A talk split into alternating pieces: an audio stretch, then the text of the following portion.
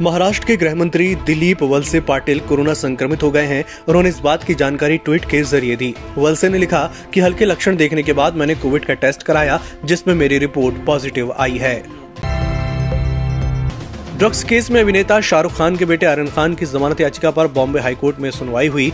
आज anti drugs agency NCB के पक्ष में एएसजी अनिल सिंह ने पक्ष रखा उन्होंने कोर्ट में कहा कि आरोपी आर्यन खान दो साल से ड्रग्स का सेवन कर रहे हैं। आर्यन ने पहली बार ड्रग्स नहीं ली है। वे साजिश में शामिल हैं। अदालत में आर्यन के वकील मुकुल रोहतकी भी मौजूद थे।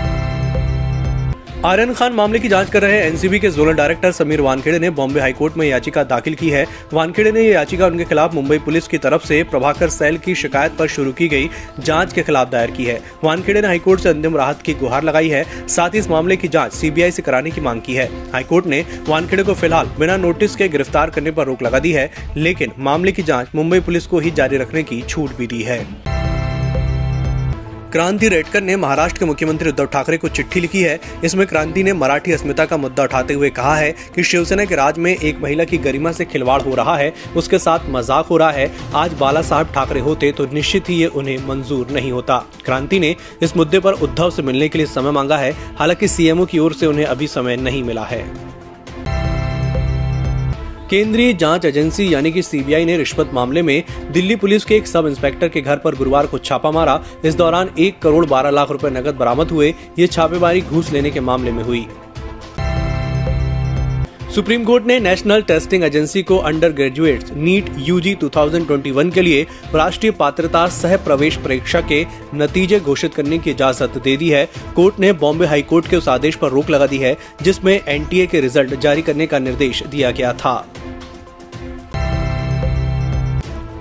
महाराष्ट्र के पुणे में राज्य के डिप्टी सीएम अजीत पवार के करीबी सहयोगी के घर पर ईडी की छापेमारी चल रही है। जगदीश कदम, अजीत पवार के चचेरे भाई हैं, साथ ही वो डोंड चीनी कारखाने के डायरेक्टर भी है, जिस पर ईडी ने कुछ दिनों पहले छापा मारा था।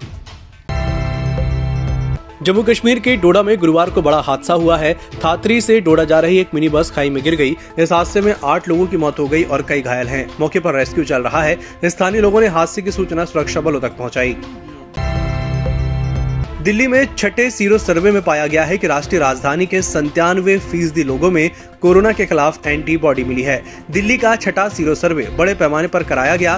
दिल्ली के स्वास्थ्य मंत्री सत्येंद्र जैन ने बताया कि इसमें 28,000 सैंपल लिए गए सभी वार्ड से 100-100 सैंपल लिए गए थे। छठे सीरो सर्वे में कुल पॉजिटिविटी रेट संतानवे प्रतिशत आया है। और शेयर बाज़ार में दिन भर आज बड़ी गिरावट रही। आज मासिक और साप्ताहिक एक्सपायरी भी बाज़ार की थी। बॉम्बे स्टॉक एक्सचेंज का सेंसेक्स आज ग्यारह अंकों की गिरावट के साथ उनसठ अंक पर बंद हुआ। यह सेंसेक्स का पिछले 20 दिनों का सबसे निचला स्तर है। आठ अक्टूबर को उसने साठ का लेवल टच किया था। ईएमएस टीवी के यूट्यूब चैनल को सब्सक्राइब करें और बेल आइकन दबाएँ। साथ ही ईएमएस न्यूज़ ऐप डाउनलोड करें।